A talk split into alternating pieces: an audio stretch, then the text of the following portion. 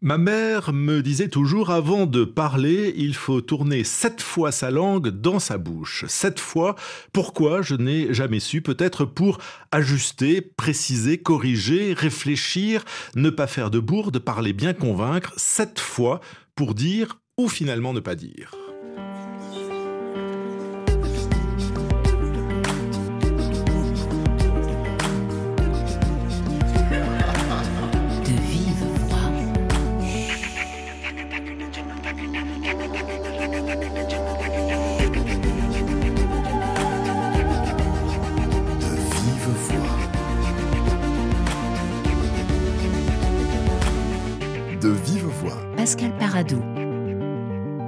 Dire, ne pas dire, comment le dire? Là est la question, toute la journée, toute la vie. La parole ne va pas de soi, elle est marquée de notre éducation, de notre géographie, de nos origines, et c'est tout le sujet de l'essai du philosophe et sociolinguiste Malo Morvan, intitulé Classer nos manières de parler, classer les gens. Bonjour Malo Morvan. Bonjour.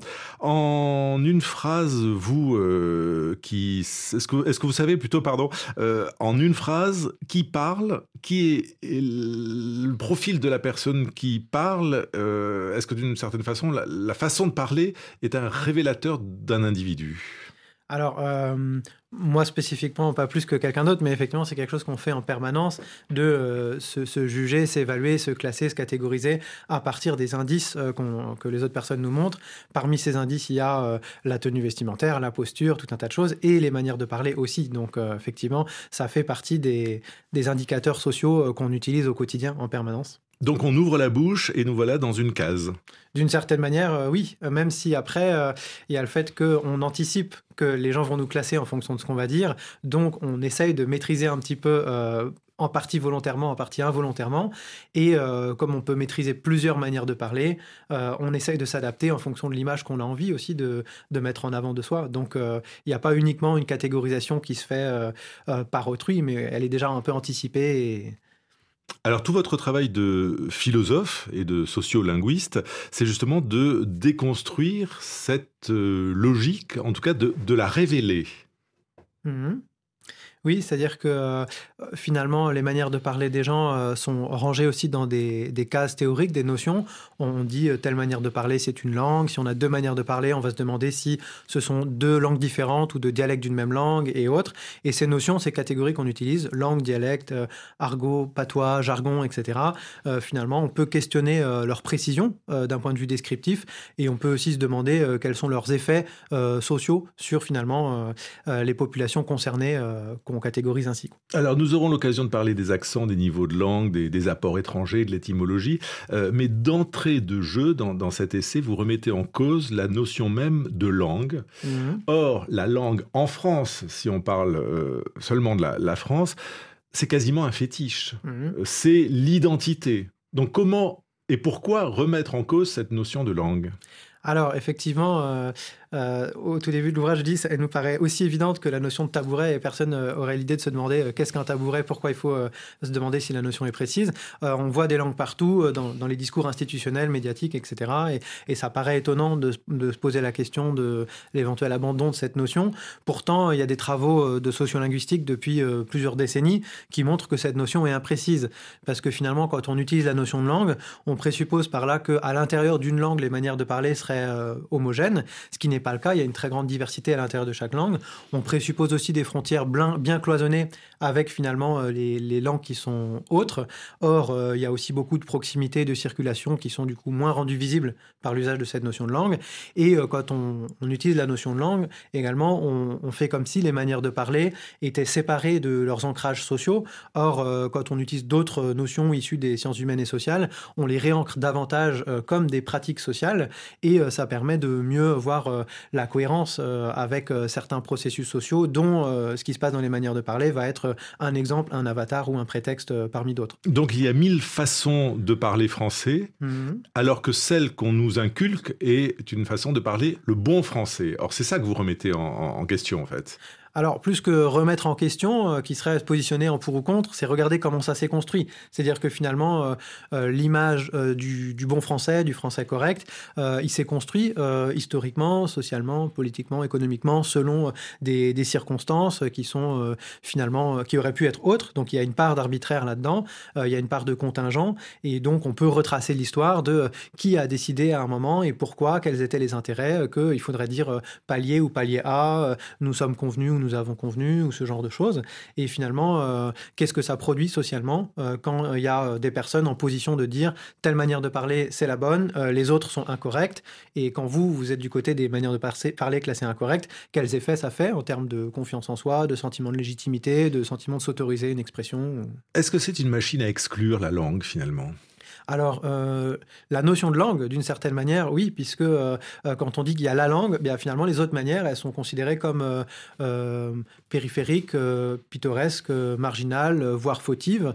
Et donc, effectivement, on relègue, avec l'usage de la notion de langue, d'autres manières de parler dans, dans les marges, dans l'incorrect. et la question qu'on va poser dans les sciences humaines et sociales, c'est d'où viennent ces évaluations, ces dévalorisations, ces hiérarchisations euh, qu'est-ce qu'elles montrent socialement, qu'est-ce qu'elles produisent. Et effectivement, dans certains cas, il y a une part d'exclusion sociale qui peut être euh, portée par euh, l'idée qu'il y aurait une manière de parler correcte et d'autres qui seraient incorrectes. Ce qui est vrai pour les Français, ce qui est vrai aussi pour les étrangers. Parce que vous mhm. racontez assez justement que parler français, puisqu'il s'agit bien de, de cette langue-là, par un migrant ou un expatrié, c'est pas tout à fait la même chose. On n'a pas le même regard, on ne classe pas l'autre de la même façon. Oui, alors il y, a un exemple, euh, même le choix des termes, par exemple migrants expatriés, il est intéressant puisque euh, certaines personnes qui arrivent avec des capitaux, on va les appeler euh, des capitaux économiques, et qui ont par exemple la peau relativement claire, on va les appeler expatriés, et puis on va essayer de s'adapter linguistiquement à LE, alors que... On dit quel bel accent Voilà, éventuellement. Et dans d'autres cas, effectivement, selon potentiellement l'origine géographique de la personne, selon les les capitaux économiques euh, euh, qu'elle peut apporter ou pas, selon tout un tas de paramètres, euh, on va considérer que cette personne-là plutôt ne parle pas bien français, qu'elle doit s'adapter, qu'elle doit s'intégrer, qu'elle doit apprendre. Et là, il y a des, jugements qui sont pas du tout les mêmes socialement en fonction de, de, l'origine géographique de, personnes qui apprennent le français à leur arrivée en France à l'âge adulte ou autre. Donc il y a vraiment du symbolique et du politique dans la mhm. question de la langue. Oui, et aussi ce, qui ce que j'essaie de montrer, c'est que du point de vue linguistique, ces catégorisations, hiérarchisations, elles n'ont pas de légitimité ça veut dire que euh, si vous demandez à des linguistes, par exemple, tiens, prenons deux manières de parler, est-ce que je dois les classer comme deux langues différentes ou comme deux dialectes d'une même langue? Les linguistes euh, ne peuvent pas répondre sur des bases qui relèveraient du lexique, euh, de la prononciation et autres. ça, finalement, ce sont des, considérations qui se sont construites dans l'histoire en fonction d'un certain nombre de, de paramètres socio-historiques, mais linguistiquement parlant, on n'a pas de seuil. quand on dépasse ce seuil, ça y est, on passerait à deux langues différentes. On n'a pas un critère qui permet de dire ah cette forme-là elle est correcte ou incorrecte. Ce qu'on peut faire, c'est observer que les locuteurs locutrices jugent telle forme correcte ou incorrecte, euh, que euh, les gens dans tel endroit, dans tel milieu, à tel moment disent de telle ou telle manière, en essayant de ne pas se positionner nous-mêmes pour reproduire euh, les, évaluations, juste soit constater ces évaluations et les prendre pour objet et se demander ce qu'elles font. Malo Morvan, euh, classer, construire, déconstruire. Nous allons euh, prendre quelques minutes pour évoquer un grand nom de l'histoire contemporaine et on reviendra ensuite à, votre essai. Un grand nom de, l'histoire contemporaine avec un, hommage qui se passe ailleurs. C'est notre rendez-vous hebdomadaire et c'est à Cotonou.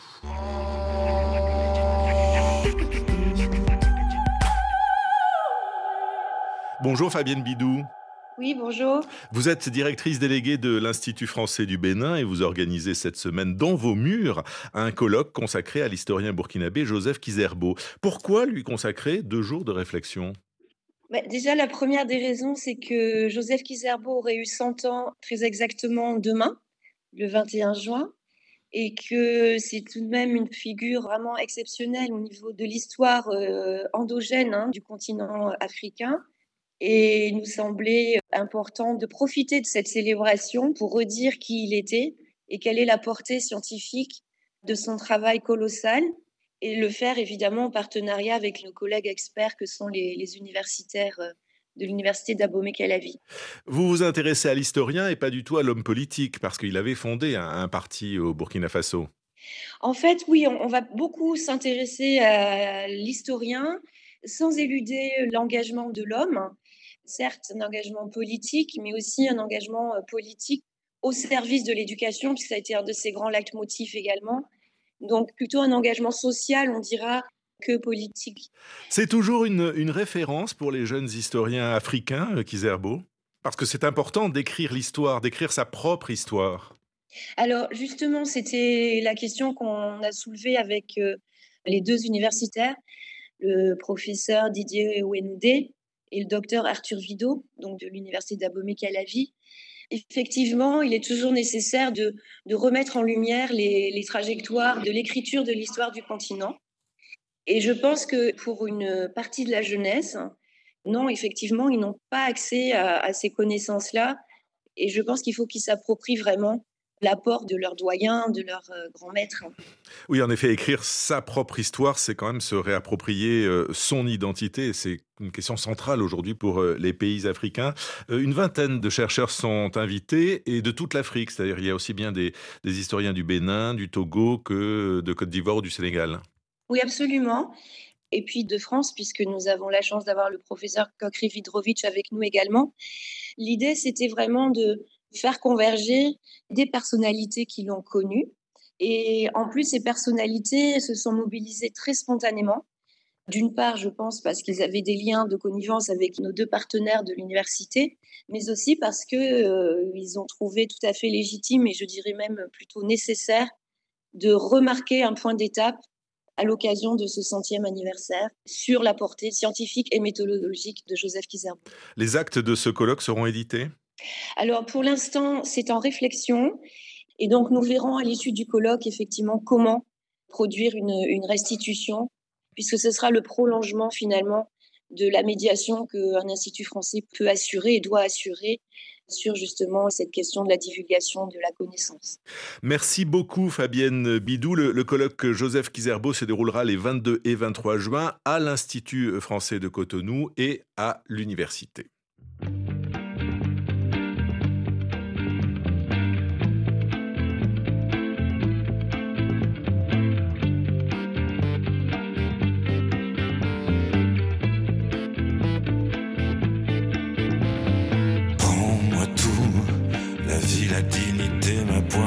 Sur le port, les trois sous de côté qui demandent un ton d'effort. N'oublie pas d'emporter le canapé, tout confort. Ne laisse rien. Le cèdre centenaire, le panorama. Non, n'oublie rien.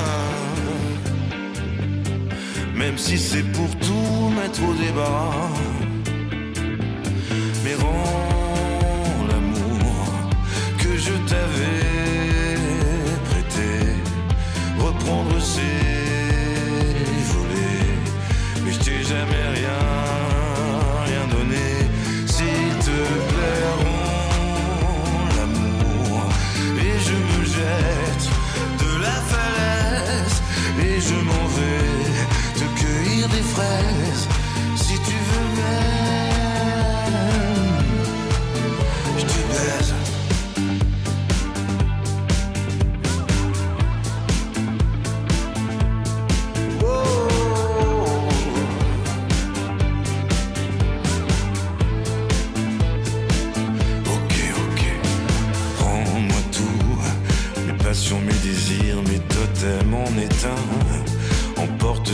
sois sûr que tu n'oublieras rien.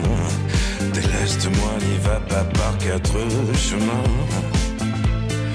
Tu peux brûler le cours de terre battue, de feu nos échanges. Taguer, taguer. Le coin de rue où est passé l'ange.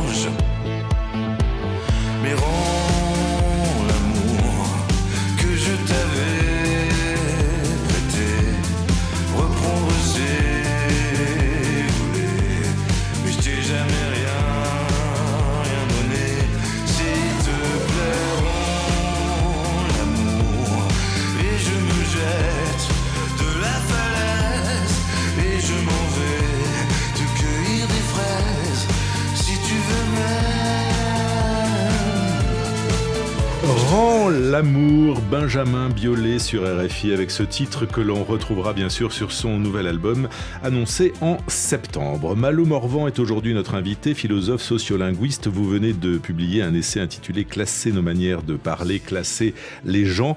Mais sachant que vous êtes aussi spécialiste de musique bretonne, question, la musique a-t-elle une influence sur l'évolution de la langue que nous parlons? Alors, euh, euh, là, euh, dans la chanson qu'on vient d'écouter, effectivement, on voit que, par exemple, le, chanteur, des fois, pour, garder le nombre de, syllabes, raccourci en disant je te et non pas je te, c'est quelque chose qu'on fait aussi au quotidien. je pense pas que la, musique, les contraintes musicales, aient, d'abord influencé finalement les, manières de parler du quotidien. Il, il, utilise ce, ce procédé-là dans la chanson parce que finalement, il, euh, il le connaît déjà de l'extérieur de, la musique. Après, pour le reste, euh, effectivement, on peut avoir ce genre de contraintes qui jouent sur les paroles, mais... Euh, mais c'est plutôt le rap ou le... Ouais, le, rap ou le slam qui, qui influe sur la façon de parler, non? Alors, dans, dans le rap... Contemporain. Disons que dans le rap, euh, par exemple, on peut voir des phénomènes de, créativité linguistique euh, qui sont assez intéressants et euh, qui sont effectivement, ça, donne une visibilité médiatique à cette créativité qui, existe ailleurs, mais finalement là, elle a un, canal d'expression avec un peu plus de, légitimité de diffusion qui fait que des milieux sociaux qui n'y seraient pas du tout exposés vont le découvrir également. Et donc effectivement, là, par exemple, grâce à, la diffusion de Aya Nakamura, on va pouvoir découvrir des des pratiques euh, langagières euh, qui finalement euh, n'auraient jamais, ne seraient jamais rentrées dans des chaumières de la bourgeoisie autrement. Et donc, ça permet de rendre visible une créativité langagière. Il y a tout un tas de procédés ou processus linguistiques qu'on utilise au quotidien dans les créativités populaires de manière de parler, qui vont finalement effectivement être connus et diffusés grâce à notamment au rap comme Elena Komura, qui est citée par les académiciens français quand même, comme euh, aidant à la, à, la, à la, francophonie et à la diffusion du, du français. Euh, toute la question quand même que vous soulevez, euh, Malo Morvan, c'est la question du rapport à la norme. Parce que mhm. finalement, qui, en matière de langue, qui détermine le, le bien parler Mhm. Euh, est-ce qu'il y a une instance qui est là pour cela, et on peut penser à l'Académie française, ou est-ce que c'est finalement un héritage d'il y a très très longtemps et qui se fige plus ou moins? Alors effectivement, euh, l'Académie française, euh, c'est celle qui est souvent invoquée, y compris par exemple euh, par les parlementaires, par les médias, par les profs. elle, s'attribue elle-même aussi cette, position de légitimité avec une certaine ambiguïté, puisque l'Académie française se veut en théorie greffier de l'usage, c'est-à-dire récolter l'usage et se contenter de finalement le consigner. Or, effectivement, ce qu'elle appelle usage, ce n'est pas l'usage de, tout un chacun dans la rue, c'est un usage finalement très spécifique à la population particulière euh, qui euh, constitue l'Académie française euh, et à ses usages littéraires, à un certain, certain prestige qui est attendu. Et donc, on constate qu'il y a un pôle de, comment dire, de, de, normativité qui émane de, l'Académie française.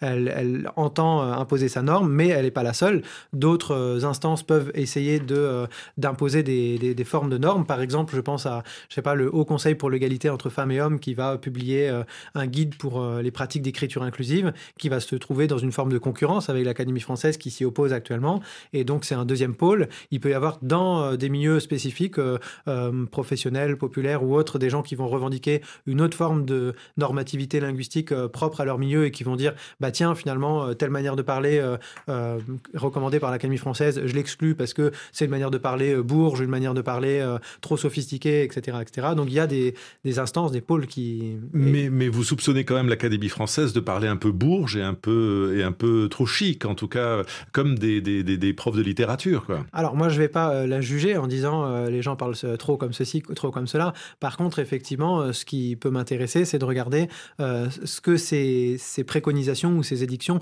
produisent en matière de finalement d'intériorisation de l'idée qu'il y aurait une manière de parler qui serait correcte, d'où viennent les normes édictées par l'Académie française. Pour ça, il faut regarder quelle est la population qui la constitue, quels sont les, trajets, les parcours sociaux, les appartenances sociales, les intérêts des personnes qui en font partie, et comment ça, ça influence leur manière de parler, leur manière de concevoir ce que c'est la bonne langue.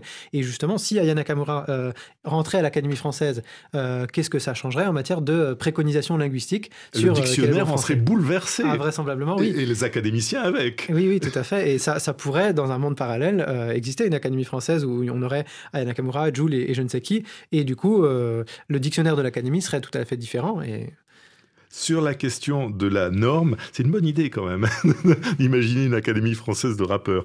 Euh, sur cette question de la norme, euh, Malo Morvan, il faut en revenir à, Pierre Bourdieu, je crois, mhm. que vous citez abondamment dans votre essai et qui, 20 ans après sa mort, est toujours aussi pertinent quand il est question de, de distinction du titre de l'un de ses principaux ouvrages. Je pense que les linguistes, au fond, euh, ont toujours eu l'idée que le langage c'était fait pour communiquer. ce qui paraît évident, on dit nous parlons la même langue, ça veut dire que nous nous comprenons. Moi, ce que je dis, c'est qu'il euh, y a un fait tout à fait important euh, dont les linguistes ne se rendent pas compte, c'est que cette langue dont tout le monde participe, en fait, n'appartient qu'à quelques-uns, d'une certaine façon, et, et au fond, l'accès à la parole est très très inégalement distribué.